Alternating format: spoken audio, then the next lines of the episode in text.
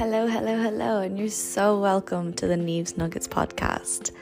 With this podcast, I am hoping to just share a little bit of myself on a weekly basis. It will be topics that will just be plucked out of the air, or what's coming up for me, or certain topics that I see out there for other people coming up. It will be my story in relation to them, how I help to work through them, and I'll even have some guests speakers on to talk about how they dealt with it. Um, it will all be very flowy. It's going to be very fun and exciting. It's not going to be very serious, but we will go through every topic imaginable. There is nothing we can't touch on this podcast, and I just cannot wait to enjoy this journey with you. So stay tuned, listen in, and I'll talk to you all soon. Hello, hello, hello. I hope everybody is doing well. Welcome back to Neve's Nuggets podcast. I hope everybody enjoyed my last episode that was released on Friday. And I know I said that I was going to start releasing everything on Fridays, but Cat has some really special events coming up this at the end of this week and next week. So I really wanted to get this podcast out so you would have an opportunity to join them. So one of them is she has a beautiful online cacao ceremony with sound bath and it is in aid of endometriosis awareness month and all donations go to endometriosis support for Ireland. Um, this isn't just for people who have endometriosis. So if you're listening to this and you don't have endometriosis, you're more than welcome to join. It's more for support to hold the space together, and I'm hoping to be there myself. She also has a beautiful yoni steaming ceremony, five hour retreat coming up in Galway. So this is on the 1st of April. Anybody in Galway who's listening to this and would like to join, contact Cat and let her know um, and get yourself booked in as well. I have all the links in the bio of this episode for you. So let's get let's get, get going on this episode. I'm really excited to introduce you to Cat. She has been amazing. She herself has recently had a massive awakening over the last two years, and she speaks about it in this episode. She has gone from being a veterinary nurse into the holistic space she is constantly booked, booked out for yoni steaming. That's her speciality, along with sound baths and cacao facilitation. So it's an absolute honor. We first connected properly back in January when I was on her Instagram live for endometriosis. And she is just such beautiful energy, and I'm really excited to introduce her to the show. So I cannot wait for you to hear. Okay, so we're here. okay. So, welcome to the podcast, Cat. I'm so happy to have you. Um, it's it's been a few weeks in the making now. This one we've been trying between viruses and my grandfather who's come back from the dead and you know traffic two hour long traffic today in galway we are finally here to have our podcast and i'm so yes. excited to have you on here so Aww. what i might do is first I'm going to ask you to introduce yourself. Who are you, you know, today? Because we know that we've just spoken about how that changes so quickly. Um, and give a little bit of background and we'll get into some questions. Yeah, thank you so much for having me on. And like you said, um, I think the universe will say, no, not yet. No, not yet. No, nearly there. No, not yet. So we're even eventually here today. So that's amazing. Yeah. Yay! Thank you for having me on. Yes. Um, I know when you were on my endo series in January, I was like, we had such a good connection. I felt like we really could relate to a lot. So I think mm. that it's really nice that now we were the other way around. Yeah. so thank you. um, my name's Katrina anyway, or Healing with Cat on Instagram as people know me. And um, I am a Reiki and sound healing practitioner and I facilitate yoni steaming and cacao ceremonies for women. Um, I used to work as a veterinary nurse for 20 years and I was going to go into that section, but maybe we'll just stop because that would probably leads into maybe the next question as to why did I leave nursing? exactly, exactly what I was going to ask. yeah. Um, I suppose basically I'll, I'll veer into that now. So, um, yeah, I used to always want to be a veterinary nurse since I was a kid. I always wanted to work with animals. That was the one thing I knew since I was the most youngest self that I can remember. I always had a clear vision. I was probably the only one in my class that knew what they wanted to do their whole life.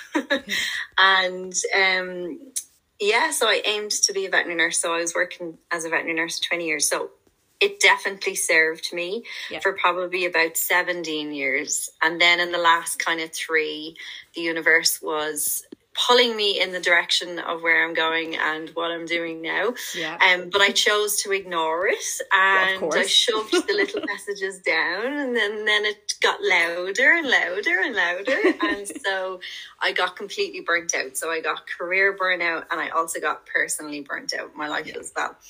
I had a lot of traumas and things to heal from from when I was a kid. And yeah.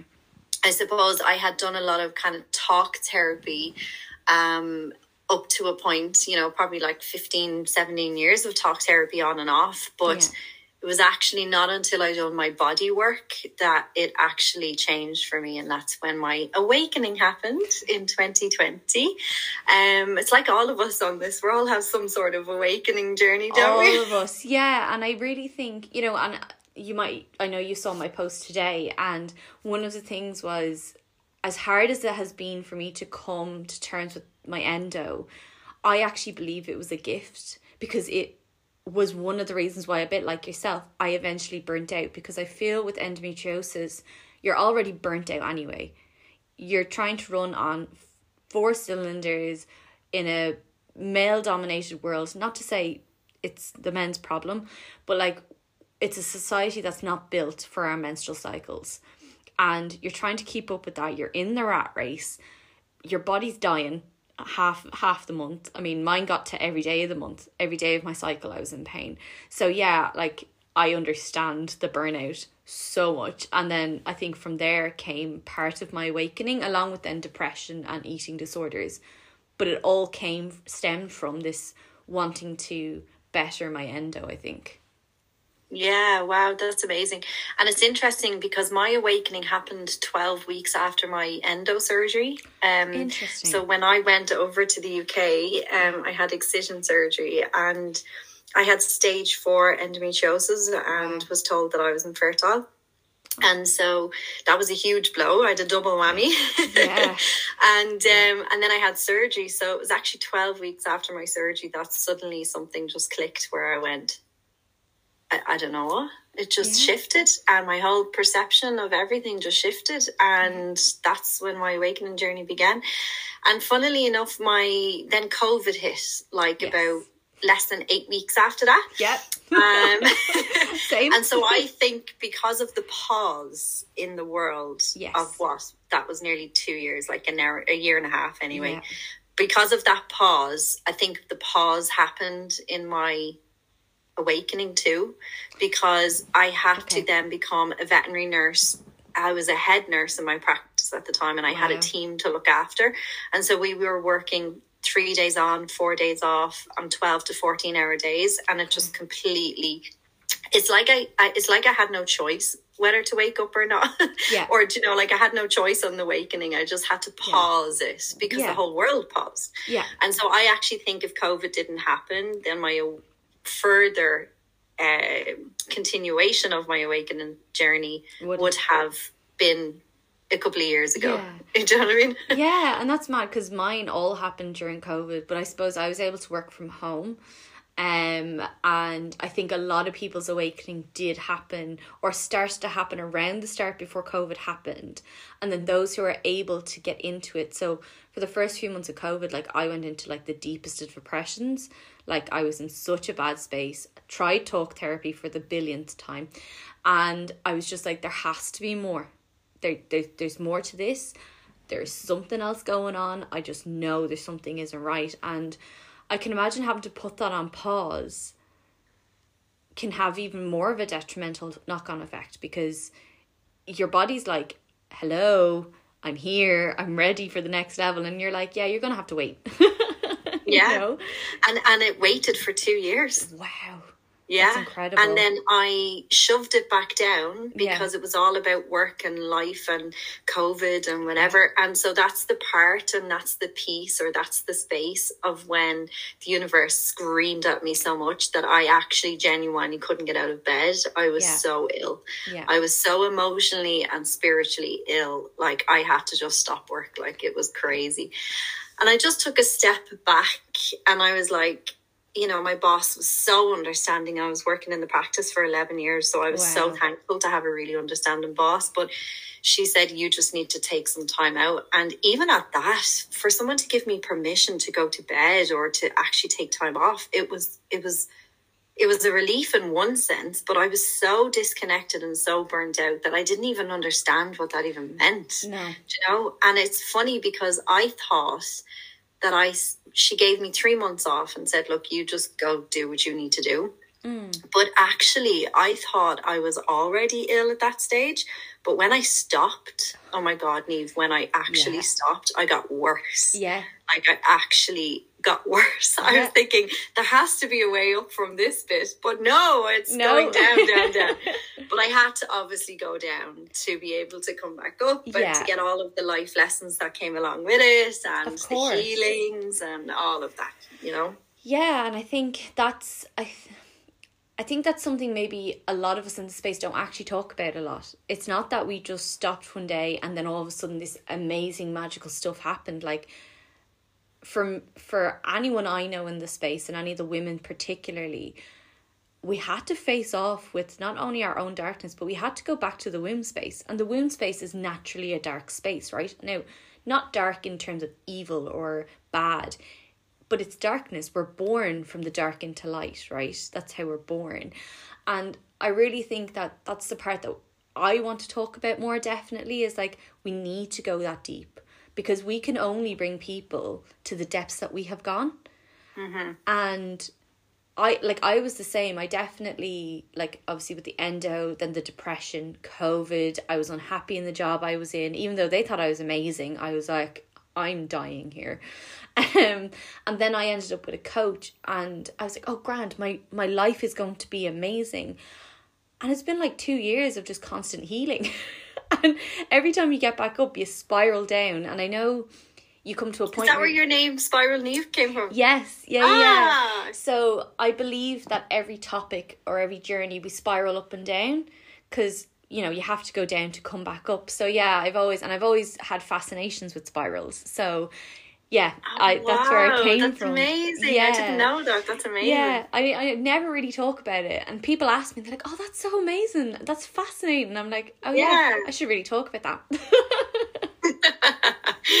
Where there's a post for you now, Neve. Yeah, Where we. Spiral Neve come from? yeah, exactly, exactly. But it is, it's like, I'm not surprised that that's how it went. I think we do have to hit the depths where we're like, okay, I actually have to, I'm the only person who can get myself out of this. yeah. Because Yeah. I don't know for yourself, but for me, I know for a very long time, I don't like to use the word victim, but I was very disempowered to the disease of endometriosis Yeah. you know, and I started to do this like, you know, the boss bitch thing of just working through it and popping painkillers and be like, I'm fine, I'm really strong. But actually the only thing I was doing was completely disempowering myself to what was going on in my body. Oh yeah, like I completely ignored it for years. Actually, I knew there was something wrong with my body, but I chose to disconnect from life to numb out from all of the shit Yeah. that happened in my life, and I chose work, and I chose not to listen. And I mm-hmm. my I was in chronic fatigue and Yeah. chronic pain, and I mm-hmm. used to just pop painkillers here, there, and everywhere, and just get through the day um my my work that I do is quite fast paced, high stressed, and so that's the mentality of veterinary. Um, when you're in a veterinary practice, and so when you're at that at that level, you can't. It's not that you can't complain, but you really just don't because it's quite masculine actually when you think about it. It is quite masculine, like. Exactly. And like i was in law for years so like i completely get it. It's like go go go. There's no stop. And like when I was about 27, I had to I I started working for a legal immigration firm here where I could be a consultant without being qualified as a solicitor. And because passing those bar exams are awful. Um and I actually had to sit with myself and being like, is it actually worth the stress? Like, is it worth the stress? And I was like, actually, I can still get really well paid and climb the ladder in this company, in this firm, without needing those qualifications and go back if I wanted to. But it was the same thing. Like, I remember sitting there being like, as much as the, like, with suits and all those kind of shows, what's the other one? Um, The Good Wife. Oh. Like, yeah, I love the good oh, wife. so yeah. good, but they glamorized a lot of it, and like I have a lot of friends who are still in law, and I know the amount of hours they put in, and it's not a work life balance, and it doesn't matter how far up the level the ladder you go. And I just kind of thought to myself, I was like, I don't know if that's what I want long term. Mm. I just don't, and even then, I knew that that's not what I wanted. Um, now, not that the other job I was in wasn't stressful or high paced. It was just like I had a boundary and I was like, no, I'm putting that in because particularly in the legal world, it's a rat race and if you're not keeping up, you're out. You know? And yeah, I think it's the same for yourselves. It's a very masculine world and you see even the women in there are in their masculine, but not an empowered masculine. It's very disempowered.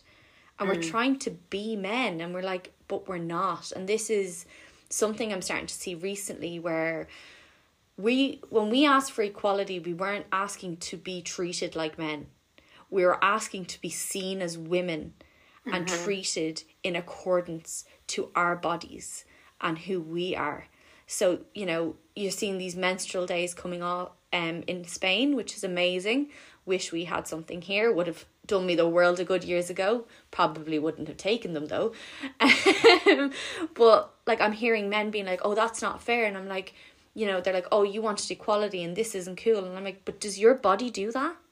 Yeah. Does it? yeah.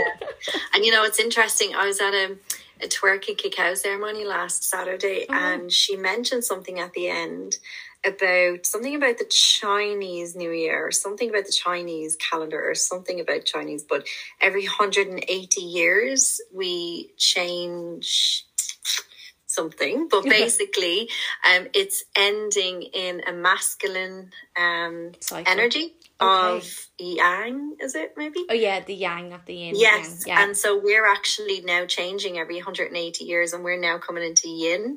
Yes. Um, so it's actually interesting. By the end of this year, we will be fully in yin, which we then have to suppose as women we can't show up in the world like the way men are. You know, there's all these women that are rising up, but we don't have to turn up big and strong and you know all of that we have to show up with show up with nurturing and mm-hmm. kindness and caring yes. and that's how we're going to show yeah. up not in a masculine world of yeah. we have to be big strong work long hours you know yeah. and it's that kind of I hope I explained that right. I yeah. probably no, and I totally get it, and it's it's funny because also um astrologically, Saturn has just moved into. I think I'm right. Any astro heads out there, please tell me if I'm wrong. But Saturn has just moved into Pisces for the next three years, which means that if you look at this at uh, the sign of Pisces, it's very much intuition. It's all of like the feminine qualities, yeah. water energy. So like we are having that flow now coming in as well for the next three years, and we can really see this rise of the feminine. But with that, we need the masculine to rise with us, but in the empowered state. And I mm-hmm. think this is what we're really looking for. And I'm doing a lot of work around Tantra at the moment. And Tantra is actually bringing the yin and the yang into balance in your own body as a human and also bringing down the spirituality into as i like to call it our quantum computer that's our bodies um you know that's so amazing yeah and like that's that's really what it's about and i feel like women as you said we're supposed to be nurturing you know i think for so long we've denied that because we were let back into the like not let back in but we went into the workplace that yes of course we can have it all 100% but our actual predisposition is to be nurturing. And that's probably going to segue into something I'm going to speak about in terms of for me, when I heard I had endometriosis, it really brought into question my womanhood. Like, I, I don't know about you, but I went into because obviously I have never been tested for fertility. I've decided that if I'm supposed to be a mother in this life, I will be, and if I'm not, I'm not going to be. And that's something I'll have to face off with. But I faced off with that at the age of 23. And I was like, they wanted to remove my womb, and I said no. I was like, look, if it's going to happen, it's going to happen. If it's not, it's not, right? Removing this is not going to do anything. But for me, it really brought into question of like, this is the one thing I was put here for. Mm. But actually, I don't know about you, but since this healing journey has started for me, I've realized that actually my creations, my baby is my business right now. Mm. My creations are my baby, what I can give to the world. Yeah, that's exactly how I feel. Yeah. Yeah. And what's interesting is, is I'm obviously entering another decade shh, um, in the last couple of weeks. 25. Um, yeah, 25. 25. Um, obviously, that's a huge, tur- you know, that's a huge stepping stone into Yeah. like the whole fertility world stuff. And Yeah. when I was told, okay, you're not going to be able to conceive naturally, Mm. and um, you know, it was all a big mess, is what I was Mm-hmm. told when I went in there, and blah blah blah blah. Um, and so like it's funny that when I went on this journey, I had this huge grieving process that I had to go through, like this massive grieving Yeah. process of of not being able to conceive and to give Mm-hmm. what I was supposed to be here for. And even there was guilt around not giving a grandchild to my mum because my brother Yes. had had been murdered and so I was the only one left. So Oh, it's God. like there is an end of a lineage with me and my Yeah. in my in that as well. So there's like all of that that's tied up as well. But interestingly enough, I went through this whole grieving process. But as I was putting the work in for myself and as I was showing up for myself and knowing that nobody's rescuing me here I'm taking ownership of everything that I do in my life now and taking ownership of my past and my decisions and you know it all just piecing together like a jigsaw and now I have complete inner peace within me. Yeah. It's interesting that somebody said to me, it's actually Sarah Richardson said to me, uh, you do know this happens quite often that when you fill the hole that you've been trying to fill, that your desire to be a mother actually can go because you are filling the hole or like there's many women she said i have seen on this journey and they try to have a child to fix themselves yes. and that can happen quite often as well and so when you actually go on a spiritual journey and fill that hole then actually that that desire is actually quite gone. So that Yeah. actually what happened to me. And now i love my life so much that i don't want kids. Yeah and it, it's funny isn't it? Like i i've seen it myself like where obviously myself and my fiance liam go on about it sometimes. And you know we have our own worries about bringing a child into the world at this time in general. But we have just kind of said you know what? If it happens it happens. And if it doesn't i'm happy for it to be just the two of us you know like it's an addition you know what i mean? Like it, it's not and it I, I was the same like when i first heard this idea of like yeah but i i suppose society particularly in ireland it's huge in ireland where like the idea is that women have to produce. You know we have to reproduce for us to be valuable. Like i hear from i'm not going to name names but i hear it from people in society all the time like oh you're engaged now so when you getting married so when you having the kids when it's a I- huge social norm It's like huge. massive Yeah. and the deconditioning process of that is so big so hard and it's like actually and i look at all these even nowadays the new kids that are brought into the world or even you know friends or you know families that i've been around and i'm looking and i'm like did you have kids because you actually wanted kids? Or did you have kids because you were supposed to? And you can see you can see it come out in the children because you can see this like oh just have a mobile phone. And it's like there's no equiption. Like being a parent is a huge thing. Parenting myself is hard.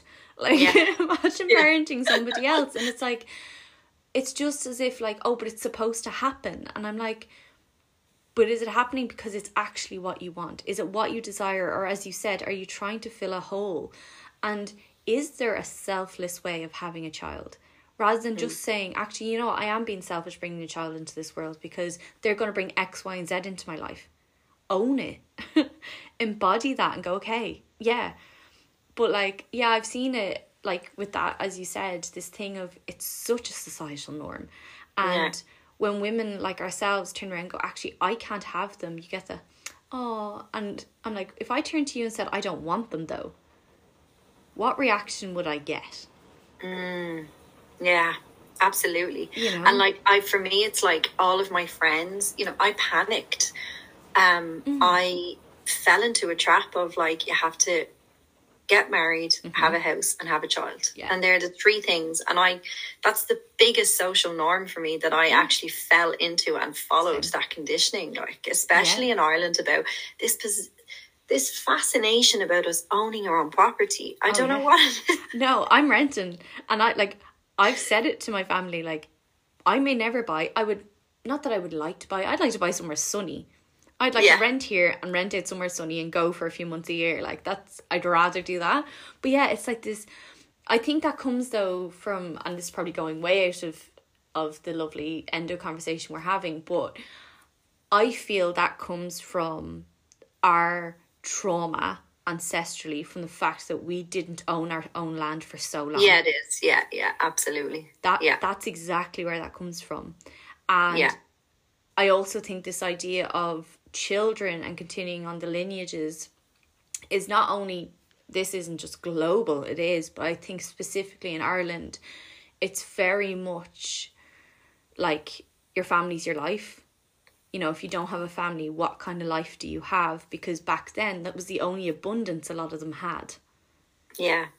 You know was family and i know they had community but it's it's come through the lineage. And like yeah that obsession to own things and be married and like you know you get married and all of a sudden it's like but when's the baby? You have the baby and it's like when's your next baby? Yeah. And you're like and also Neve I was the other person to do that to also, other women too. yeah so was I. 100% yeah. yeah. Yeah. It's it's just it's the next question that rolls off your tongue. Yeah. And you're waiting and I felt that pressure you know as soon yeah. as I got married I felt that pressure. And then you know then there was a bit of understanding and empathy and they took a step back and stopped mm-hmm. with the jokes. Yeah. Oh it'll next it'll be the kid or you know and they stopped with the jokes because they could actually understand there was something wrong with me. Yeah, yeah. in their sense. So it was like there was an empathy and a compassion with that but there was still you could still see it in their eyes or them ticking away in their brains going hmm, i wonder can she get pregnant now? And you know yeah. all of these questions that came along with it. So Exactly. And maybe I'll segue then into like how did you what prompted you to to go to the doctors let's say and and see what was going on? Was it years before you found out or like how long did it take before you were diagnosed kind of thing? Actually it was my um fertility journey. Okay. So um myself my husband were again going okay we're married now we have to try and have children um, and so we were trying for a while and then we went to to investigate basically okay. and at that stage i was in pain and i was it was getting worse um, especially after intercourse and yeah. there was moments where i was actually fainting mm-hmm. um, and and vomiting sometimes so there. there was other red flags yeah. throughout my um throughout my cycles as well. So we said, look, let's just go and investigate. So it was them that actually said, let's do an exploratory laparotomy and have a look in mm. as to see why you can't get pregnant. And yeah. that's when the, the journey began. So I had my ex lap surgery in January 9, 2019. Wow. And I had my surgery that November in 2019. So I had, what was that, 10 months later. Jesus. So I went on a proper let's try and fix this. Yeah. Like, you know, yeah, yeah, yeah, this is what I have. Let's try and fix this. Wow. That's the fixer in me as well. Um, but yeah, so and I really fought to have this surgery with VHI. Um, thankfully they covered it. It cost over twenty grand over in England. Yeah. Um, and I appealed it three times with VHI. They they turned it down. Oh wow. They were trying to argue that there was the same surgery available in Ireland, but I was trying to argue that it was ablation surgery and not excision surgery Yeah. at the time. Um, and so I argued it and I won it, thankfully. And I found out that they approved it two weeks before my surgery. So the stress Yeah. of that on top of being chronically ill, working 40, 50 hours a week, Yeah. and, you know, all of that stuff. Oh. Like it was. yeah, and like it is. It's because obviously my journey, like I knew there was something wrong from the age of fourteen, but I think, and probably this is a lot of what happened with yourself is that like you're just told, ah, pain's normal, like it's fine, and I do know there is a, I don't want to say a small normality. There is a part where it can be normal because sometimes our cervix goes into spasm and it doesn't necessarily mean there's anything actually wrong. It's more to do with breath work and learning to open up that space. But when it's consistent and there's something wrong with the menstrual cycle, like we're just told as women to basically do nothing about it yeah. you know and this is why i'm so drawn to like menstrual cycle awareness and to do anything to do with the sexual side of it as well because there is so much we can do. There's so much of this that we can actually prevent or identify quicker. Like it shouldn't take 10 years for a woman to be diagnosed or even in your own case so many years where you didn't actually know until you were trying for a child. Yeah. You know Now, in fairness, like I probably should have, I was ignoring the signs for a good while yeah. because I wanted a party lifestyle and I wanted um all of that. So I all? was burying it, should we Yes. say? Um, so I didn't listen to my body. And would the outcomes have been any different? Probably, maybe. Yeah, I don't know. We don't have a crystal ball, so No. I don't know. I would imagine not. with endo we don't know you know No. like we have actually no idea. We have no idea what effects it has on us long term. We don't really know like so i don't know about your own family but like my aunt on my mum's side there's something definitely there. They thought it was endo for years. Now they're saying it's something else but to me it doesn't make sense. She's been really bad with it now. She's been really lucky. She's had three beautiful children. Um but then I know in my nanny side on the same side there was issues there. There was some of um her sisters who had similar issues, some who had kids, some didn't. Um I then obviously had it it's kind of skipped my mum. Um I obviously then have something I'm not sure really about my sisters. I know they experience pain but not to my extent from what I know. Um but like again like we don't know if it's genetic because it seems to be in our lineage now i obviously have a holistic belief around it but i mean like scientifically there's just been nothing done on it. It's like it's just been kind of left. And like oh yeah well it's a disease there's nothing you can do. And i'm like but there is actually. Um, we might not be able to cure it but we can work with it. Absolutely. you yeah. know?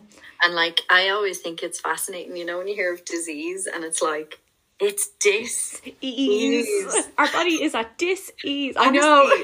No, I only found this out like within the last year or two. Oh, really? Like I only just was like the pennies are dropping. I was like, oh my god, disease comes from when your body's not at ease. Yeah. Disease. Yeah. And it is, it's a huge stress factor. And I think what we're eating, the pollutants, the, the trauma we hold from other lineages as well. Like, because I know there was a lot of miscarriages on both sides of the family line. So, like, you know, you also have those issues as well. Like, that can't be easy. That comes through our lineage. Like, this isn't just a simple removal surgery. no, Like, absolutely not. You have to look at the whole holistic approach. holistic. the whole approach. I thought it was like I wanted to get my surgery, and then I thought, okay, that's it now. I'm going to be fixed. Yeah. This is honestly what I thought was going to happen. Yeah. And so it wasn't until after my surgery that I realized, oh, I actually have to look at my diet and my lifestyle and yeah. like everything, my stress, everything. Like so, I even though I had the surgery, I changed my whole entire lifestyle and my awakening Yeah. happened within three months. So I don't know whether the answer of my body getting better was Mhm. true due to surgery or due to the rest of it. I can only imagine what I think in my intuition is that it was both. Oh but yeah. when somebody says like, did it happen for the surgery or did it happen for the rest of it? And so I think because they happen so close together for me, I don't know which is which, but I definitely think all of it helped. Oh, yeah. And this is exactly, I think you and I are definitely on the same boat with this. And I know we spoke about it on the live that you did, where I'm not demonizing westernized medicine at all. It has its place in this world, particularly for endo, particularly for those who are in stage four, or even again, something else on top of that, or are trying for a child.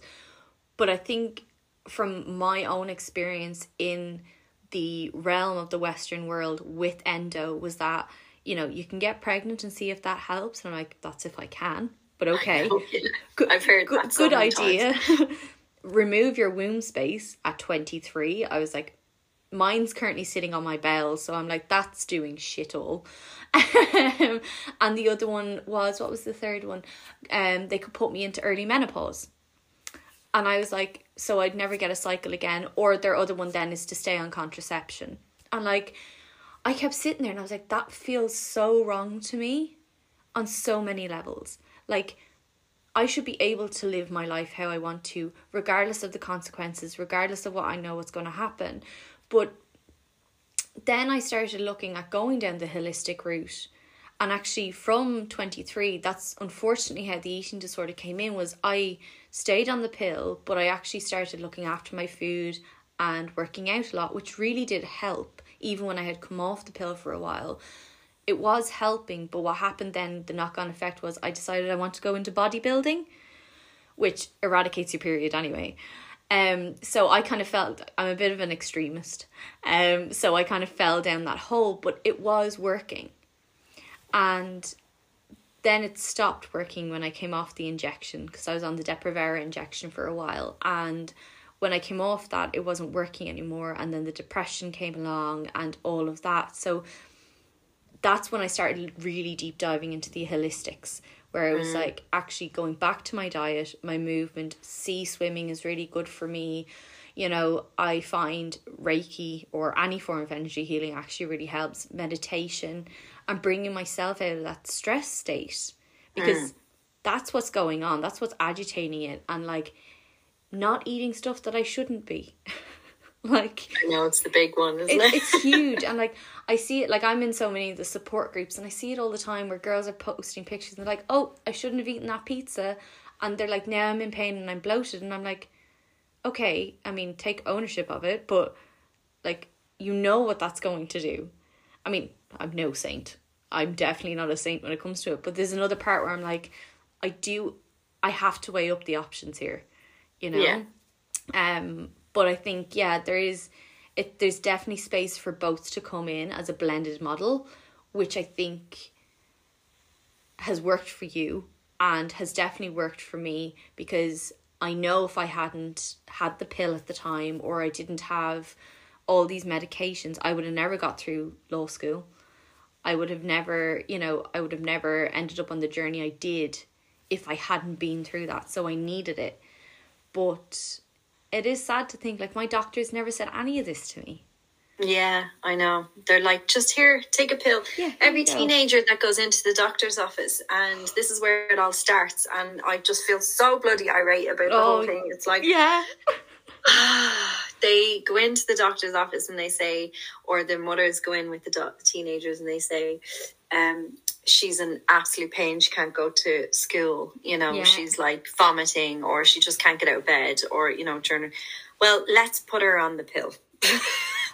and that's that's kind of what happened to me Same. and i stayed on the pill for 16 years Wow. and so when i came off the pill to have a baby at 33 then sure all hell let loose my whole body just completely flared up with Yeah. endo and so but i didn't know that was happening at the time you know And that's it. It's this culture of, as you said, take pop a pill and like we don't know. And I think this is why we're seeing such massive amounts of not only fertility levels dropping in women, but I seeing things like this, like endo, PCOS, um, adenomyosis, um, cystic fibrosis, all of these, I actually believe that there's another part of this that's not just ancestral. I also believe it's it's down to the pill. Yeah. Um, like we don't we don't know what knock on effect that's having, and to me, like it was brought out in the 60s was it the 60s yeah. Or the fifth no the 40s it was brought in in the 40s for women who were in the workplace so that like that they wouldn't have periods or painful periods or whatever.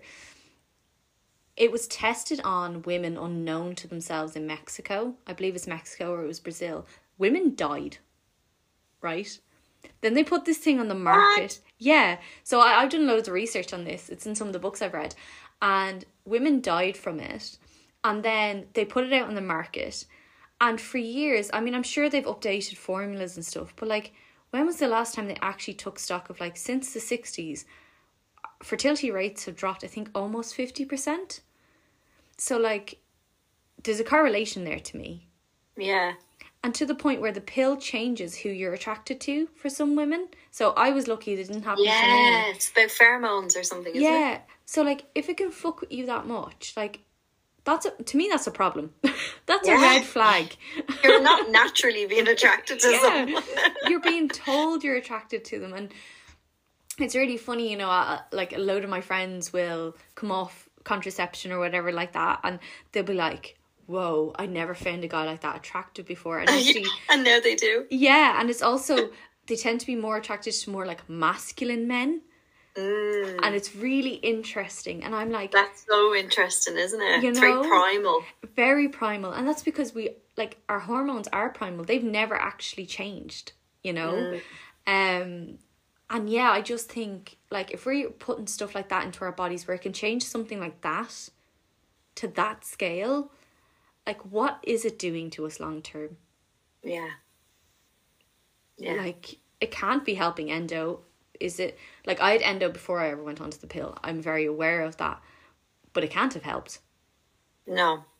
And because really it's just masking your symptoms and so it's growing and festering underneath and you're just 100%. like masking your symptoms Yeah, like the whole it's like- time. it's like a So it's like you know ah, everything is okay. We're having fake periods here. like- Exactly, yeah. Well, I wasn't even having that because I can only have progesterone only because of the endo. So endo, because it's such high estrogen levels, would affect my migraines because I get aura migraines. So I could only be on progesterone only, so I get nothing.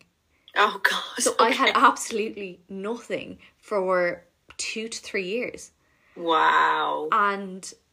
I mean, I still got the pain. That was the worst part. I wasn't bleeding, but I was still getting the pain, and I was like, "What?" like, That is yeah. mental. So you're still Yeah. getting period pain even though you weren't actually in your period. Wow. Yeah. So that's how intense it was for me. And like obviously since I've come off it, like I've so much res- reverence for my period now. Like just that whole space, the whole womb space is such a glorious place. And that's kind of where I'm actually going to ask you about how did you fall into the beautiful offerings that you give? And one of them you know I'm really interested in, and I'm hoping to join you soon for one, is the yoni steam. Yeah. And you know, I know Gwen- Everything is about yoni this and yoni that now today. You know, some lady sent me a message this morning on Instagram and said, This word has just came up for me, uh, for you, Yoni verse. Yeah, I heard it and I love it. I actually responded with, Isn't that yoni-licious? Yoni-licious. I love it. Because I ha- I have a post going, like, I, I pre do my posts a few days in advance, and I have one called Wombiverse, and I was oh, like, oh, I like it. Oh my god, that's so mad because I've never heard anything about that and Yeah. universe together. So, oh my Yeah. god, that's mad. I know. That is and I was so like, and when I saw your thing today, I was like, that's so funny. Yeah. But oh my like, god. you know, it is. And I think we are starting to realize just how significant the womb space is. Like, because as I said to somebody, even if you don't believe in the energetics or the spiritual part of it, you wouldn't be here if that womb didn't exist. Mm, That's how powerful it is. It Yeah. grows a human and it births it. yeah. And it's interesting you say that too because what I've noticed is the women that don't really aren't really into say this holistic type space or mm. this holistic type world or they don't surround themselves or they're not really understanding the language that we speak now because yes. there is a certain language that yeah. goes along with it yeah it's like and everybody starts off from the beginning and they're yeah. like what is this and you just learn and learn and learn yeah. but then you speak a different language but even the women that come to do the yoni steaming because they just feel called to it. There's something inside them. They don't understand why. Yeah. But there's something inside them that just calls them to it. So I've noticed that the women that aren't in this kind of mm. holistic world or they don't understand what even spiritual release means or emotional release, anything, yeah. nothing.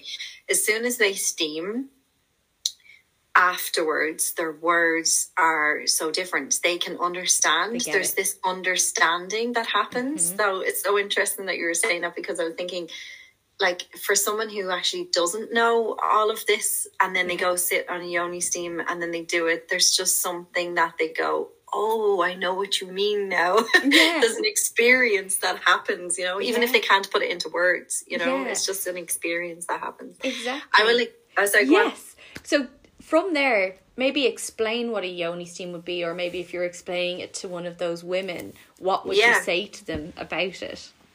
Yeah, so um, yoni steaming is an ancient ritual. So it dates back like Mayan times, basically. Wow. And they used to use it um, postpartum. So it was usually after having a baby, okay. and especially in red tents, you know, in yes. the red tent days. Um, especially with women, they used to just steam um, any old material after having a baby. Mm. Um, that was up there, and that's that's where it really dates back to. Mayans used to call it Bajo, which is B A J O, and it actually means mm. below. Um, and so that's what they used to call it, the Bajo. I love that. I love but that. Uh, in in modern times, it's actually um, like Gwyneth Paltrow has it on the Goop Lab, That's, like yeah. Williams on my ghost, my therapist ghosted yes. me. Uh, Kardashians, they do it. So it's kind of in the modern times, a lot of women are knowing about it because of those, yeah. you know, influencers. And actually in Japan and Tokyo, they have yoni steaming places all over the place oh, wow. to just genuinely go in as a cleanse and a detoxification and a nourishment for your womb. And so it's like Starbucks over there. There's one in every corner. I mean, I'd love that. so we're way behind, like, you know, so we're definitely going to get that at some stage, probably in about 100 years. Um, so, um, maybe maybe me and you Neve will set up. I mean, I am there. I'm like go away. Call it, call it, Yoniverse or Yon- yeah. Yoniverse. I love it. We are trademarking that. um, so what the yoni steaming does is it steams out any old material okay. um, that is in your uterine wall. So we hold a lot of or some women, most women can hold a lot of old material. Yeah. So any old congealed blood um, mm-hmm. can get stuck in little pockets basically. And what it does is it steams away on a physical level, it steams away any old material. Yeah. Now it doesn't happen. First question of a woman is, oh my god, is something going to come out while you're steaming? no. it usually happens over a light shed over a couple of days post steaming, yeah. or in your next period, you'll notice a massive difference. Yeah. For me, I never had the light shedding, and I've okay. noticed it's actually a very small amount of women that have a light shedding after. Okay. Afterwards, it's actually usually your next um, period uh, period that you would yeah. notice the difference. So that's what it does on a physical level. The the vape the there's um herbs, a beautiful blend of herbs, and the herbs just smell absolutely divine. Oh my gosh! Like, and especially when you add boiling water to the jar that sits underneath the yoni throne, because we are queens. Cool. Um, the you infuse the the herbs for about fifteen minutes in the jar, and so all of those beautiful blends, just herbs of things, just go together. It'd be like rose petals and yeah, yarrow lavender, you know, just such beautiful blend of herbs. And each one of them obviously has some benefits to that to that themselves to just yeah. support the womb space and support the body. Um so there so basically you let it infuse for 15 minutes and then you sit on the throne then wow. you wear a long skirt or a long dress and um so now nobody sees your yoni that's the second question women are like oh my god is anybody going to see it no it's very private yeah. it's a non-invasive gentle practice it's very private um and then you just wrap yourself from your waist down with a really large blanket and okay. when you sit on the throne then you're creating like a steam tent then under wow. the blanket blanket. So okay. you steam for around kind of between 30 to 50 minutes, whatever you feel in the body um, is needed. And it's very gentle. It's really nice and warm. It's like having a nice warm hug bath. Oh, I'd love, I love that. and um, so on a physical level, it really helps women with menstrual cycle yeah. issues, you know, so like delayed issues. Um, there's a lot of women that actually haven't had a period in a while, and once they steam, their period starts a couple of days later. So that is quite common. Yeah. Um, obviously with the flow as well. Um, and then PMS, um, cramps, all of those menstrual cycle issues. It helps obviously balance hormones and supports you through post peri- and perimenopausal. Okay. It helps with fertility massively. I've actually had three women get pregnant since October. Amazing. and they only one. oh my god, that's amazing. Um, I know. I was like, I don't. Obviously, we can't say it's the actual steam, but they've came to me to say uh, I'm after getting pregnant like shortly after steaming, so they are absolutely convinced it's the steaming. Yeah. So it makes sense though. So basically, exactly. Yeah, and what you're doing is you're preparing the uterus for conception. So they do usually okay. recommend to steam for three months if you are not if you are actively sorry you're not allowed steam if you're actively trying to get pregnant. Okay. But if you are planning on getting pregnant, the best thing to do is to try and steam for around three months uh, to prepare the uterus for conception. Okay. Because what you're doing is you want to have a fresh uterine wall for yeah. the embryo to stick. Yeah, of course. And yeah, that's what's happening, and that's the reason why you're doing it.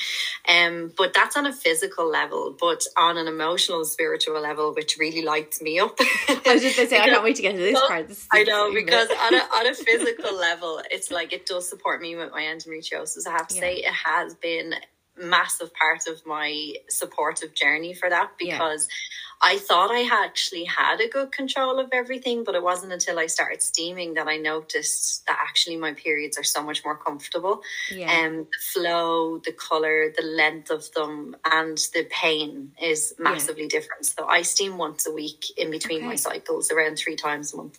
okay. In an ideal world, that's what you would do as a general women that's Practice. in that cycle, um, menstrual cycle yeah. phase their life. But um, yeah, go ahead. No, no, no. I'm just thinking like that's so interesting because it's funny. Like I'm obviously at the moment, as I said, I'm going into a lot of this tantra stuff, and I'm in a a women's group at the moment working through sexuality and sexual trauma because I believe, and it's not even that I believe, there is definitely a part of PTSD in our system from the endometriosis. Oh yeah, absolutely. A hundred percent. And it definitely then works alongside what goes on with us sexually, right? So I'm currently for my next beautiful offering, I'm currently working with my own yoni egg and my yoni wand.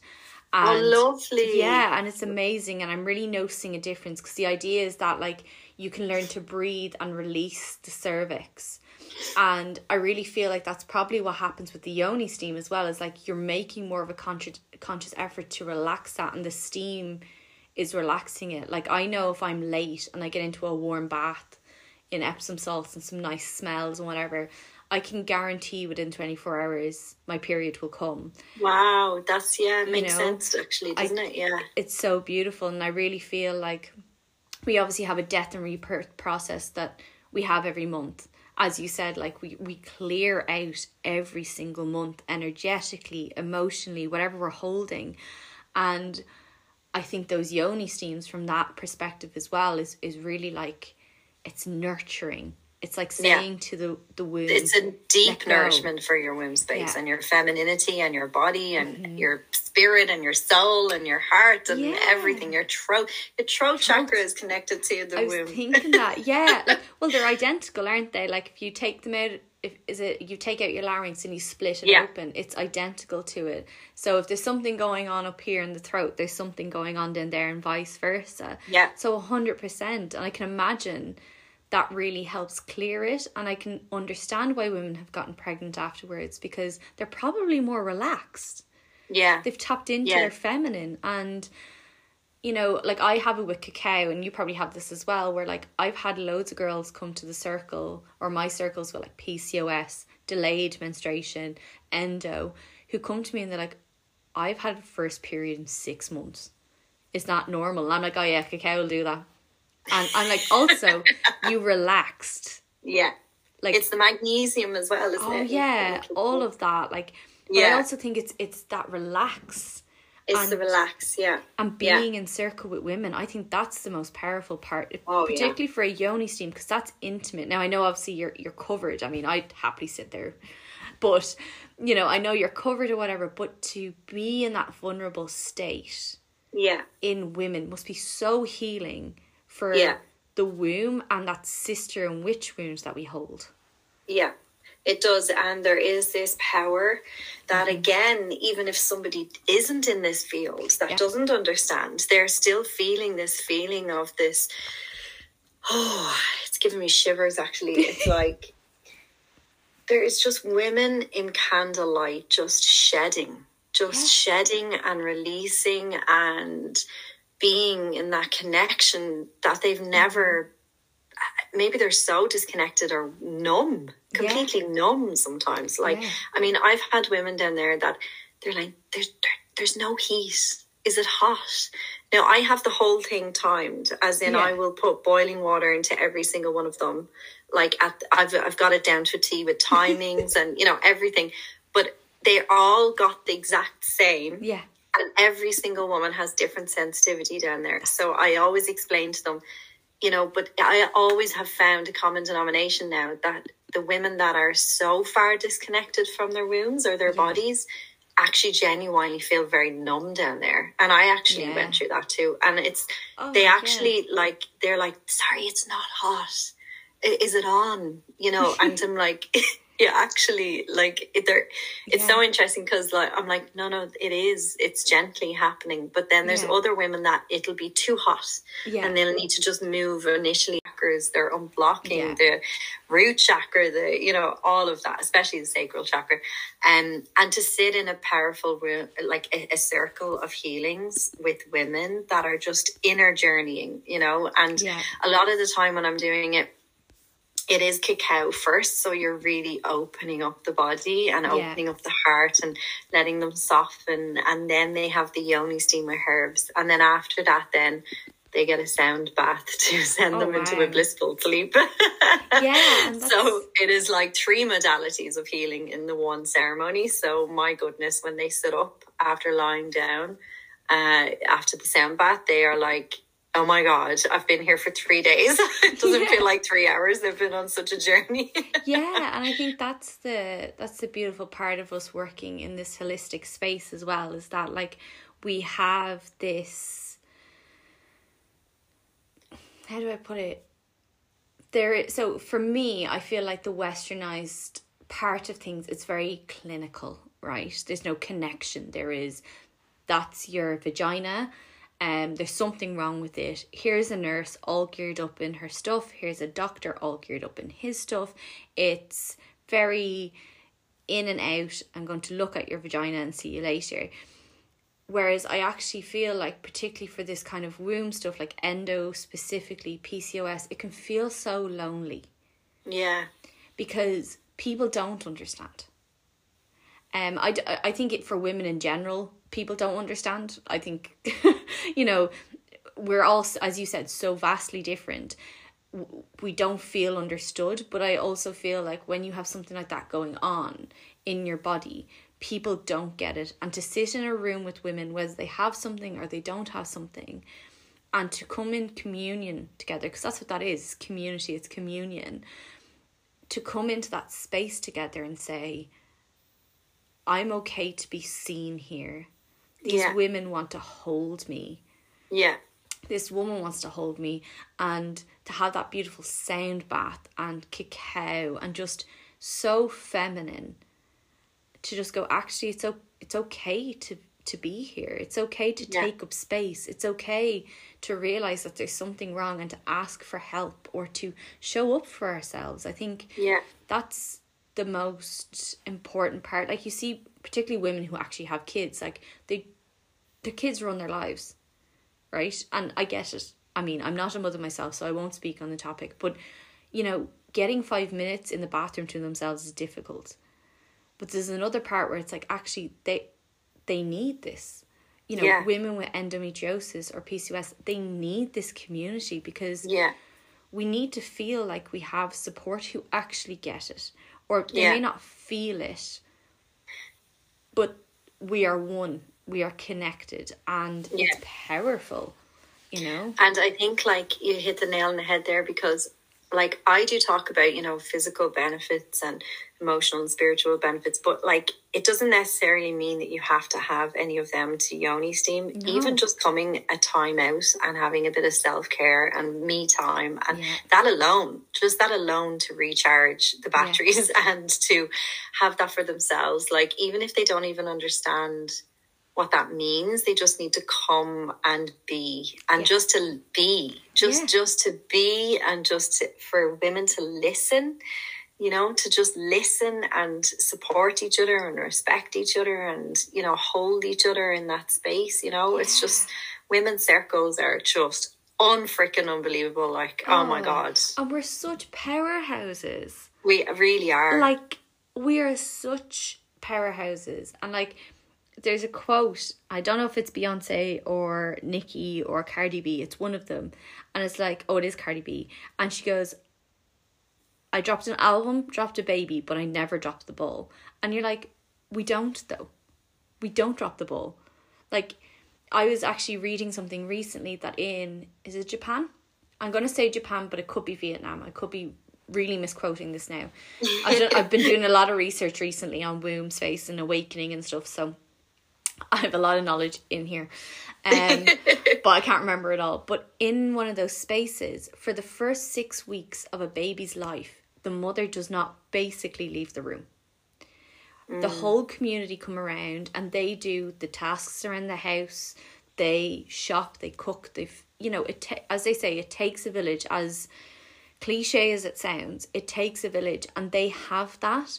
And for the first six weeks the mother does nothing. The only thing she has to look after is herself and that baby. Mm. And i think that is so powerful because we've become a society now. I know here in ireland we're really lucky. You can get anywhere from six months to 12 months maternity leave. But it is that thing of like when, when are you getting back to work or you're expected to get up and be dressed and outside the door in two weeks. And it's like Yeah. whoa you grew a human and you just pushed it out of your yoni. Yeah, and you know what's interesting you say that because the first woman that I've heard do exactly what you talked about mm. in Ireland yeah um, is the girl that I actually went to my first yoni steaming with. no way Um, yes, and she's had a baby, and I remember she's Brazilian, Mm. and I remember her telling us that the first two weeks her mum was coming over from Brazil to support for um, two or three months, I think, a really long time, and her, her sole job, she told us, was soon as she has the baby, she's going to stay in bed yeah with the baby naked Mm-hmm. Yeah. with the baby Yeah. and just be with Yeah. the baby for two whole weeks and her mum and her husband um or, or partner were going to look after her like the whole time Yeah, and that's incredible, and I think that's we need we need to start learning from that that culture. You know, like we get this maternity leave, but are we actually using it, or do sorry, excuse me, but do we know how to use it? You know, it's like, like I said to Liam, like if obviously I end up pregnant at any point, I would like to birth at home. I know there's rules in Ireland around that. I obviously if there was going to be a an issue with the child or the birthing, I obviously would go to a hospital. But ideally my dream would be to birth at home. And I don't think I would tell people for the first while because what they want to do is they want to come in and visit and I get it, a baby is so exciting and it's such a celebration. But like my body has just been through a very traumatic experience. No matter how beautiful it is, it's still trauma. It's like, as somebody said, I think it was Aubrey Marcus on his podcast, was saying, being birthed into the world is the first trauma we ever experience, even if it was an easy birth. We have gone from being in our mother, connected, darkness, no noise, to this clinical, noisy, people handling us, probably being smacked on the backside. Like, that can't not be traumatic, right? like the first trauma we ever experienced. So if anybody says to me, I've never experienced trauma in my life, I'm like, you were birthed from a womb. you experienced trauma no matter what way. Like that woman that was holding you is screaming as you're being pushed out of this little tube. Like, you know, it's it's funny, like we go through that and then the child goes through that. The last thing they want to be is pushed around and handed around and a- away from their mother, the the only person they've actually known for nine months. And Neve, it's so interesting you said that because I have part of my cacao facilitator training with Sarah uh, Richardson was she wanted us to ask our own mothers about our birth. Yes. And so we had to record this. So I only found out of my mum. She had me when she was 20. She was quite young. And uh, I was taken away from her um, initially. So she never got to hold me. Okay. And my her neighbor picked me up for the first time to hand her to me 24 hours later. Later. Wow.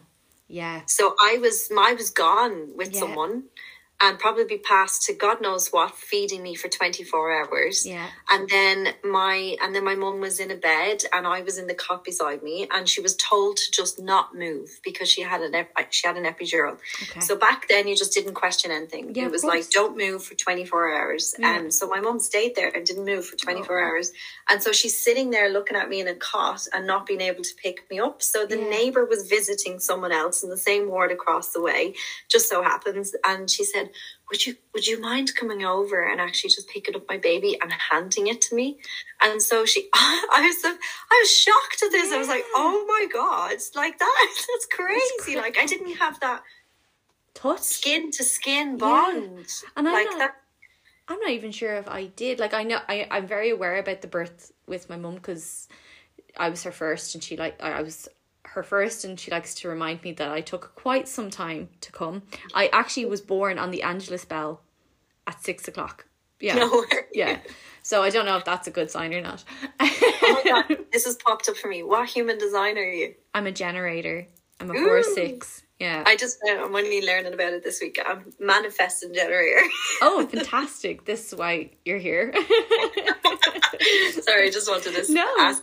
You said about six o'clock there. I was like, Yeah. oh, So I'm a four six. So yeah, it's just it's really interesting because all this new research is coming out about skin to skin and co sleeping. Like I wouldn't have necessarily co slept with my parents. I'd been in a crib beside them, but I wouldn't have co slept. Or, you know, as you said, the skin to skin stuff, or even breastfeeding. Like that wasn't the norm back then. no. Even for your first feed, it was usually here's a bottle. Yeah. Well, I had it for 24 hours of bottles, Yeah. so. bottle feeds. So like, you know, no wonder why we feel so disconnected from ourselves yeah. when like the body we were housed in was like all of a sudden taken away from us and it, it must be for a child very traumatizing Yeah. you know Definitely. And I had a rebirth experience, by the way. Ooh. i love these I don't share them very much, but now it's on this podcast. yeah, so so, there you go. it's out now I came out of my mother's womb, like in my cacao facilitator training. wow And this sounds crazy, I know, to many people that don't understand it, but it Yeah. doesn't matter. I'm just putting it out there. yeah Um, it's just cacao. It's not a psychedelic. No, it's not. psychoactive. It's Yeah. mood altering, not mind altering. no But I had a psychedelic effect, and Yeah. it released DMT yeah in my brain um, for like 10 seconds. And I'm not going to lie, it was a little bit scary, but I was supported really well and it needed to happen. It was meant to happen. yeah So I came out of my mother's womb. I could see her legs. I could hear doctors in the room. nice. And I had a primal first cry. amazing And straight away within 10 seconds this all happened really fast Yeah. and then sarah brought I, then i was back in the room again and Yeah. sarah said at that actual moment i'm here if anybody needs help. And straight away i set up and put Yeah. my arm up and she went do you need me? And i was like yeah. And i called her over and she held me in her legs and held me for like rocking me back and forth supporting me through it like i was She's like beautiful. wow.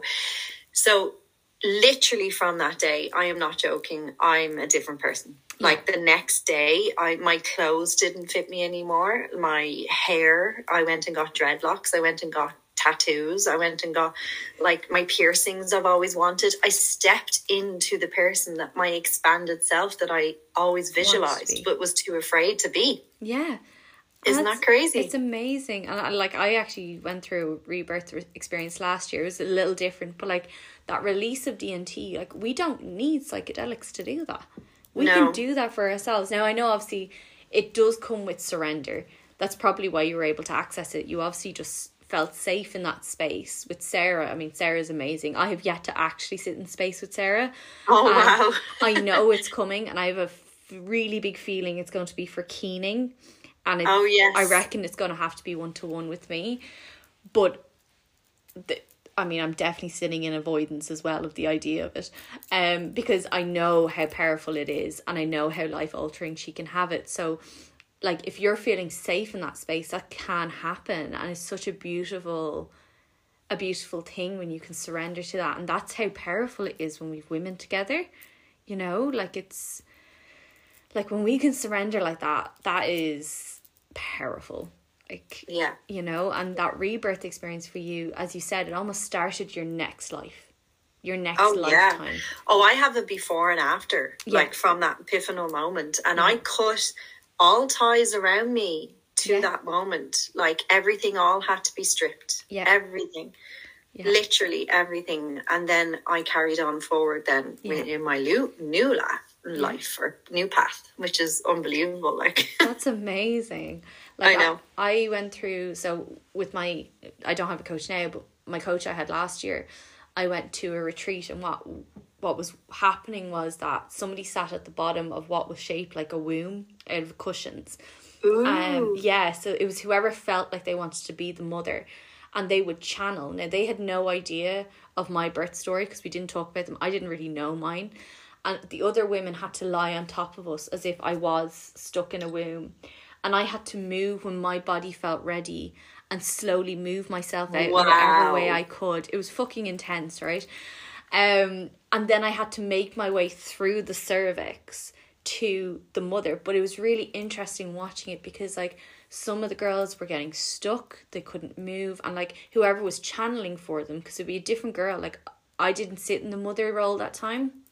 I was more held in it and the womb, but like some of the women were just screaming and crying and it was the pain they could actually feel the pain coming through their bodies wow. and it was like it was complete channeling but it was so beautiful to go through that because it was rebirthing us and being held where doctors it wasn't that our mothers didn't want to is that we were taken from our mothers because that's what doctors tend to do i mean it's different nowadays but for our lifetime it was definitely a thing of like move them clean them get them into a cot and then hand them over so like we got that. Like I remember at the end of mine, like the girl who was holding me, like she literally held me like a baby and she rocked me and the two of us were hysterical.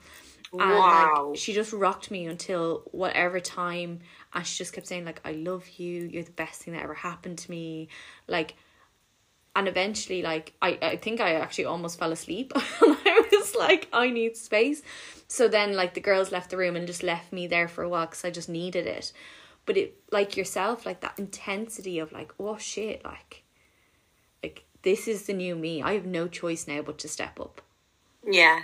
you know? Absolutely. Yeah. So like and I think this rebirth is a really big thing and like we have it in womb sounds. This is our course coming up, myself and Jen's. Um who I know you're going to be working with very shortly. I was just about to say, is it Jen? Kavanagh? Yeah, like Jen Kavanagh. Jen? Yeah, Womb Witch Jen. Yeah, yeah, yeah. Um, I didn't realize you were doing womb sounds with her. Yeah, so it was actually our creation together. Um, she downloaded it, and then we went on a mad, mad journey together. Um, with cacao as well. We ended Oh my god, like- it's you that she spoke about. yeah, yeah, She told me that story, Yeah, but she never me. mentioned who it was. That you were holding hands, and you both had the same. Was it Egypt? Yeah, we both went into Egypt and we were priestesses and yeah, we were betrayed and all this crazy That was you. stuff. oh my god, I didn't know me. that. Yeah. It's all coming together. It's yeah. Um and that yeah, that was her and I. So she's now running it up in Dublin and then I'm gonna run one down in Galway. But like we have a rebirth part of it because working with the womb space is so powerful. Like we store everything there as women and that's why I think when we suppress it, this is when the endometriosis, the PCOSs of the world really start to take off. Because Yeah. if if our ancestors suppressed it and didn't deal with it, it means it's coming down our lineage, and then we're suppressing it. Like there's no wonder it kicks off. Yeah, You know. yeah, that makes Um, sense. But yeah, and then what I want to ask you is I think the question we spoke about before we got on this was what advice would you give to you, your your younger self if you had any about this journey? Oh, I had a load. get the notebook out. I had the notebook out.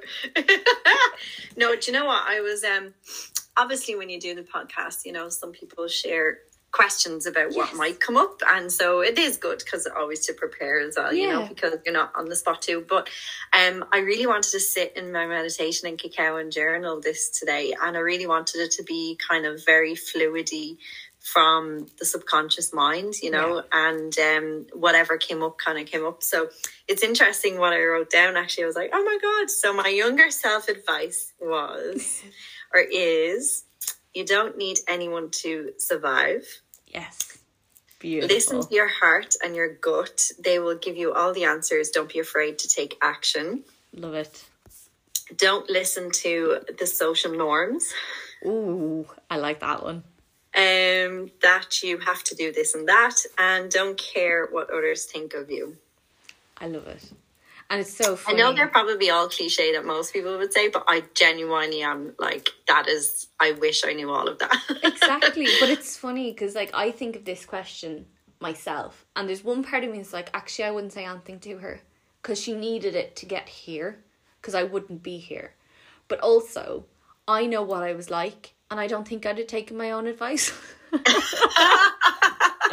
i'd have been like that's cute I know, I know if I tried to give myself that advice, I would have been so scared out of Yeah. fear based that I oh, probably yeah. wouldn't have taken it for sure. But I would have listened and known the answers that were that I would have been right. yes But I wouldn't have followed it either. I Oh, mean, um, yeah. it's in hindsight. We had to go through our journeys that we had to be here. Like, you know, and like I think the scary part, particularly when we're much younger, whether it's, you know, 14 or even like our 20s, there is so much rejection that's happened in all various different ways and we fear the rejection and i know on my own journey i have several stories of rejection that have happened even in the last six months to the last year to the last two years and then previous that we fear it because we're community based beings, right? We need a tribe and because there's no community and there's so much polarity, like you can't say boo to somebody at the moment and it's like you're on this person like we're so in the polar and I'm very much about being in the middle, like not that I'm not taking it like yeah, actually I'm not taking a side because they don't exist, right? It's all in our head. Um but I know at that young age it's so intimidating to feel like we'll be kicked out of the tribe. Because yeah. And now I embrace it. yeah, yeah, exactly. You're like, oh, there I go again, you know, and we do, and I, I'm even seeing it coming through the spiritual community, and not necessarily anybody specific or anything, but I'm seeing it coming through of like, oh well, like you don't believe in this stuff, so I'm not going to deal with you, and you're like, hold on, that's not our job here. Our job is unconditional love. And actually, it was something I was thinking of the other day. Like when we talk about being in love with somebody, I think we've misinterpreted that. we're not supposed to be in love with somebody. We're supposed to be in love. We're supposed to be Yeah. in that frequency. Yeah. It's not about the external, and it doesn't mean that people can walk all over us or trample us. It means like I can be in love and have a boundary. Yeah. You know, I can I can be in that in that state frequency and not judge you. And judgment is very hard. We're conditioned to judge all the time. Yeah. You know, so I think And I truly believe also that when you are in a relationship that genuinely like nobody owns you. yeah, I know that I really honestly didn't get this like and I get it now, but it's like you are your own person. yeah, Your husband or partner is your own person. yeah, Uh, their own person and you should be living your own lives in a healthy way yeah, never codependency, never needing. Yeah. You know, yes, we all love a hug, and yes, we all love intimacy in many different ways and connections. But there's nobody that owns anybody, and when somebody else leaks the power or tries to take the power from the other Mm-hmm. person, like it really is quite toxic. I think, Yeah. and it's not a healthy way to be in a relationship. And I genuinely feel that relationships comes and goes and whatever's meant to be in your life is at that time but nobody Mm-hmm. owns anybody until dying death yeah. In a way. Yeah. Do you know like and it's it's so true and i think this is a major thing that's kind of happening at the moment we're seeing this shift in those relationships like you know obviously i have i have liam at the moment and he's he's very much my grounded masculine like you know and i'm very lucky to have him and like we will mess and be like oh you're mine or whatever. But he's very aware that i am i am here. And this like i say to him you know and he's finally got it. I think at the beginning kind of triggered him a little bit. But it was like I don't need you. I want you.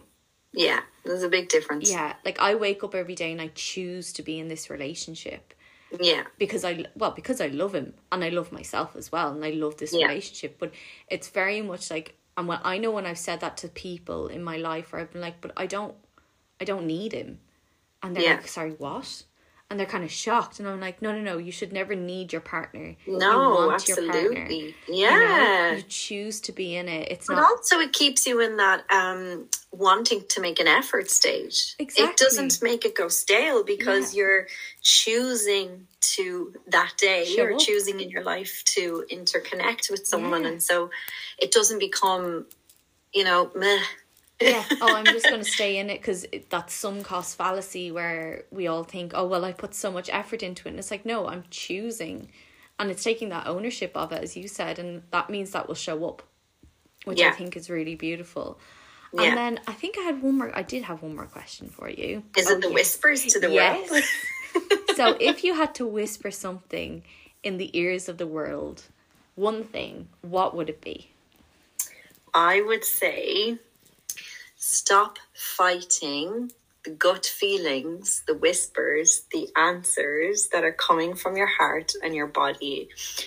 Stop fighting it because your body always knows best. Yeah. And so repressing them will make you sick or your body at dis-ease and not at ease it will manifest and it's toxic and so we really need to listen to our gut um our guides our heart the answers are always within. Yeah 100%. always whether we choose to listen to them or not that's up to you but i chose to not listen to them for a very long time and it made me sick. So i think that if i was to whisper anything to the world it would be those little whispers those little messages those little things that keep coming up and you're thinking oh i'm just going to repress that down. I'm going to pretend i didn't hear to not live with that person or you know Yeah. the big the big messages that you really don't want to hear yeah. they will come up anyway Yeah. somehow. And it's all meant to happen for whatever plan of the universe that has for you divine timing and all that stuff. But yeah i think i think listen to the whispers the guides your body. It is guiding you to the right place I love that. I love it. It's beautiful. And I think, yeah, who would listen to it? Who knows? But at least it's whispered and it puts that nugget in. And I'll give you a microphone if I ever get one to the ears of the world. Come on, Cat. Here you go. Here you go. But what I want to say is thank you so much for joining me today. yeah Um, And it was such a pleasure to have you. I'm definitely sure you're going to come back again. And I'm so excited to join your Yoni steam, hopefully in April. But Yay. before you go, where can people find you? What have you got coming up? And yeah, your details. Woohoo!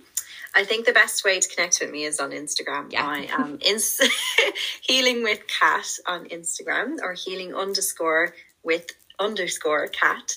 Um, and my name's Katrina. Even if you type it in, it probably comes up. Um, and what I ha- I have loads of nice, lovely, juicy stuff coming up. Uh, I know, yeah. So obviously, I'm going to see you at yes. um the first of April. I'm going to be in Cregg Castle in Galway. So I'm coming to the west. Yes, and it's like you saying it like those words west. as well because I've actually never been to the west. Have you not? Oh wow. Okay. I feel so ashamed to be the age that I am in Ireland and being like not been two and a half hours away to the west. so yeah, I'm coming there. So I have a few spaces left on that, and that's going to be in a, a five-hour ceremony event where we're going to just have yoni steaming, cacao, Amazing. sound healing, some earthing outside, um, journaling, oracle cards. But we're going to do it's a nice big castle room with an open fire. So Amazing. we're going to plan on do the yoni steaming around the fire with a big open fire. So I think that would be really nice. So I have that on the 1st of April. And then I have, I'm actually doing Speaking of endo, that came up a lot this yes. this uh, week. I'm actually going to do a donation based online yes. event next Friday, the 24th. So between yeah. three, six and nine o'clock. Um, so if you want to join that, then it's just donation based to the Endometriosis Association of Ireland. And then I'll do like a crystal sound bath and gong bath, and we'll have a sharing circle for endo Amazing. warriors and cacao and meditation and journaling and all that yummy stuff. But I've also said, look, you don't have to have endo to not be there. Of so course. all women is welcome, of course. Amazing. it will be endo based, but all women is, is welcome, of course. Um, and then I have um, a beautiful, amazing, which I haven't actually advertised yet, but we will be next week on the 29th of April um, in Dublin in the Lemon Tree Yoga Studio, I'm collaborating with Evelyn Okoro, I think Okoro or Koto, I think her name is. She's a Kundalini activation. Um, yes. yeah, and that's like really oh, powerful. I'm so jealous. So she does, yeah, AKA, yeah. And um, she the two of us are collaborating together so i'm going to do cacao and sound healing and she's going to do that so that's going to be amazing and then i also have um Yoni Soul Space, which is Yoni steaming cacao and sound healing on I've only one space left. It's nearly full in Dublin. Um, and that is on the 22nd of April. Well, ladies, just so you all know, Cat seems to have a wait list for everything she has in Dublin. List, yeah. yeah, she has. She has actually got a wait list, so you might want to start getting yourselves in contact with her and just get yourself on some wait list for whatever yeah. it is, because yeah. I can tell you it's going to be transformative. And that just tells you how transformative this journey is for all the women who've been there. I'm really excited for Galway. Um, I can't wait. I'm definitely booking in for it. And yeah, no, thank you so much again. I'm going to put all your details anyway in the link in the show notes and I'll put it up on Instagram as well for anybody who's listening. Um, but yeah, no, thank you again. And thank you so I much said, for having me, Neve. It's been amazing. And we will have you again soon. Thank you. Thank you again so much for listening to another episode of the Neve Nuggets podcast. Before we finish, I would just love to give you some information on some of my upcoming offerings that I have at the moment. First of all, Womb Sounds is finally coming back, and not only it has it come back, it's also expanded. Myself and the beautiful Jen Kavanagh, you might know her as the Womb Witch, went on a beautiful meditation together and downloaded the creation that is now Womb Sounds. During this now 12 week course, we will bring you deep into your womb space, clear whatever is no longer required, help you express from that space, to tune in, to connect with your sexuality, your sensuality, your inner child, and anything else that comes up into the space. It is an in person course for six weeks, and then every second week, you will have hands on support from us and the other girls in the circle. So, if you're looking to join us, please contact either myself for the Galway one or the beautiful Jen Kavanagh for Dublin and we will get you on board for that. It starts the 5th of March, and we're so excited to hold this space for you. If you're having any issues with any payments, we have payment plans involved, and also for anybody who is unemployed or unwaged, we can also help you out with a discount too. So don't forget to contact us. Secondly, I've officially started my monthly in person women's circle called Reclaim Your. So, Reclaim downloaded for me during November of this year, and it was really that every month we would get together as a group of beautiful women, like they would thousands of years ago in tribes, and have what we would call a red tent experience. During this, every month I would download a day or two before the ceremony what is needed in the space. So the first one was reclaim your self love. The next one is feeling very much like reclaim your womb. And it will just be different things like it might be sensuality, sexuality, your voice, reclaim your boundaries, reclaim your self worth, your beliefs. Whatever comes up, that's what we're going to work with. We will have cacao, we'll have a sharing circle, and then some movement practices, maybe yin or dance or anything that comes up in the space.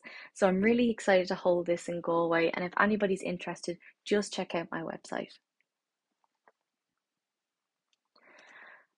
I also have now started in person healings and online healings for anybody who is looking for one. My beautiful offering called Reconnect is here to reconnect yourself back to your own power. As someone who channels source energy on, on behalf of you throughout a session, what I need you to know is that I do not heal you, you heal yourself. You call in that energy, you surrender to it coming through me. I am just simply the vessel for you at that moment. So, this is not only an online offer, but for anyone in the Galway area or even in the west of Ireland who would like to come down I have a once a month I booked in for in-person healings. It can be anything from a womb healing, Reiki healing, past life regression session, tarot card reading, oracle card readings, cacao ceremonies, a group cacao ceremony with you and your friends, whatever is needed in the space, you just let me know and we can organize it. So, again, check the links in my bio on the website and get yourself booked in today. And last but definitely not least, I have three spaces available for my one to one coaching course. This is such a beautiful and quantum leaping offering. If you want things to happen quickly for your for you to up level, this is exactly where you need to go. In this, you get one to one support with me every day along with once a week video calls, depending on which plan you go for. You have access to all of my online courses.